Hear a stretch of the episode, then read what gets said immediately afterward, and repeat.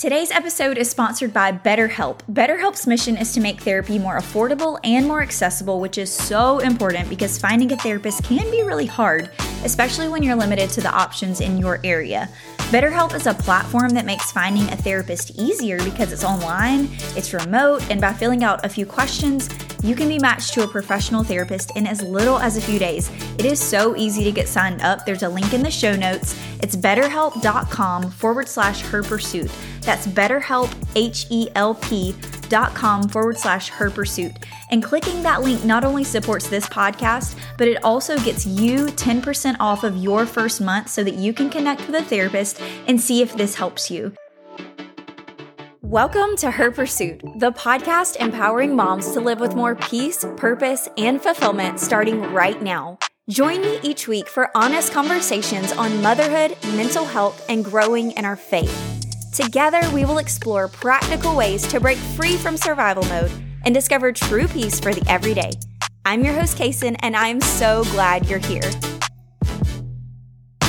Today, I want to share a simple five minute Bible study method that you can use to get into the Word and study it whenever you can, whenever you have a minute.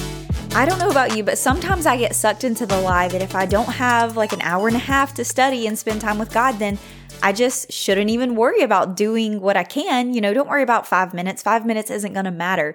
That is like the biggest lie that the enemy gets me to believe sometimes. And so, I want to challenge that lie today. Let's challenge it and let's decide to do what we can and bring God what we have. You know, maybe you set out to do 20, 30 minutes of quiet time and studying scripture, and then the baby wakes up or a kid comes running in, and then I tend to just be like, forget it. Okay, I just I can't do this, you know. And then I start to spiral into that. I can never do anything. I never have time to do this. There's there's never any time where it's quiet and peaceful. And so let's just decide, let's commit to spending at least five minutes a day or less, whatever you can do, reading our Bibles and letting the truth of Scripture wash over us. Whenever I tell myself that I don't have time for something, I always ask myself, well, do I have five minutes? Can I spend five minutes doing this thing? Can I take five minutes to get into the Word? And this method that we're going to talk about can take you a couple minutes or it can be long and drawn out. It really is up to you and the amount of time you have and how deep you want to dig and how much time you want to spend in the word. So, first, before we get started, before I share it with you, I want to share something with you. For the longest time, I relied on other people's interpretation of the Bible. And here's what I mean by that. Whether it be on Sunday morning, sitting listening to the preacher, or in a Bible study that I was in, um, Bible study guides, and Bible teachers. And there's nothing wrong with that.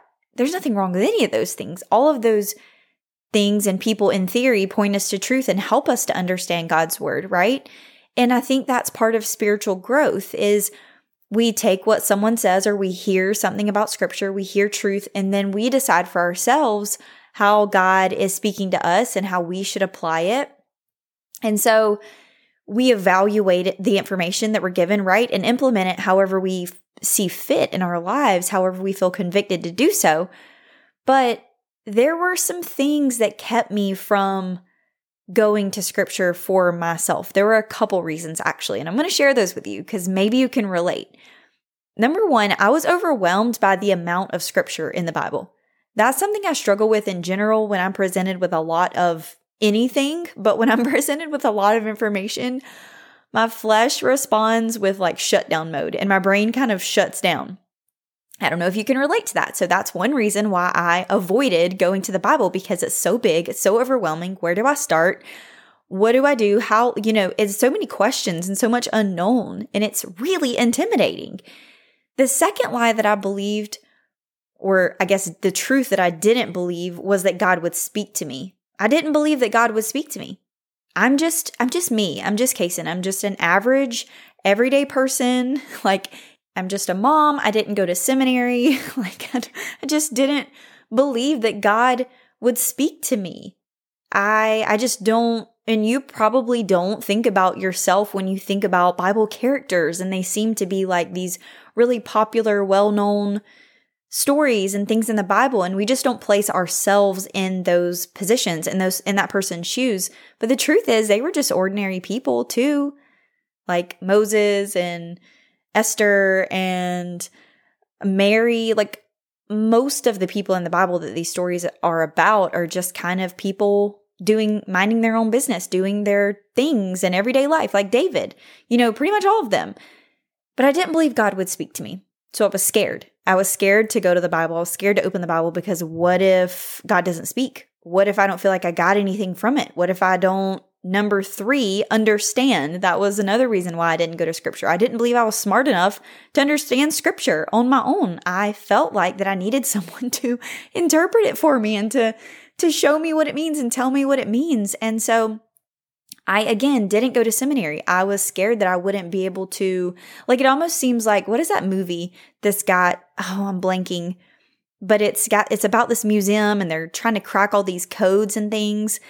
I can't really remember what it's called. Maybe you're remembering, but it's like the Bible sometimes seems like this code to me that I have to crack and decipher all these symbols and, you know, then we go here and then we go there and we have to understand this before we can understand that. And it really does sometimes, at least for me, seem really complicated and it feels really complicated and hard to decipher. And so I didn't believe I was smart enough to understand scripture. I didn't believe that God would speak to me and I was just overwhelmed by the amount of scripture in the Bible. So if you relate to any of those things, this method will really really help because it has helped me to just go to scripture and it's very very simple and to the point and you you'll see whenever we get into it. Okay, so here we go. There's four steps to this method. And they're really easy to remember and they're like I said, they're very straightforward. Number 1 is you have your scripture, right? Number 1 is to read scripture. Read a short passage of the Bible, read some verses, read whatever it is and then you can either read it or you can write it down. Some people write verses of the Bible each day or how when it, when they study scripture, they'll do scripture writing. But read or write out scripture. That's the first thing. The second thing is you're going to make observations about the scripture. What do you notice about the verses? What's the main point of the verses? What key truths are tucked into the scripture, this passage that you've read? What verses or words or ideas are jumping out at you? And you can think about these things, but just remember there's so much power in putting pen to paper and actually writing things down. So keep a journal and write write down what you study if you can and if you want to. So we've made our observations after reading our scripture. The third th- third thing is application. This step is where we ask God how he wants us to apply the verse or the scripture, the passage to our own lives. How does this impact or influence my day to day life and my season? What is one practical step that I can take in light of the scripture I've just read and the truth that I've just been reminded of? So that's how we apply the scripture to our lives. And then the fourth step is to pray. You pray, thanking God for the truth that you've read, for his character. Pray for yourself to implement this truth. You can pray for other people, but just spending some time in prayer. And that's it. It's really that simple. One, two, three, four. There's four steps. And you may have heard of this method before. It's referred to as the SOAP method. So it's really, really easy to remember. And if you're like an orders person, you, I mean, there's nothing special, I don't think, about the order. It just kind of logically makes sense that you would read scripture first. So that's the S, scripture. O is observation.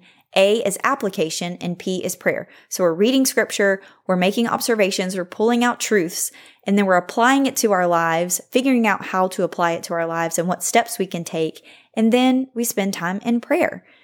And so this is a really good starting point if you're just wanting to dive into the Bible alone or maybe with a group of friends, but you kind of getting into the word on your own. Maybe if you've come to your quiet time and you open up your Bible and you're like, uh, don't know where to start. I don't know what to do. I don't know how to read this, where to read. I, what do I do after I read it?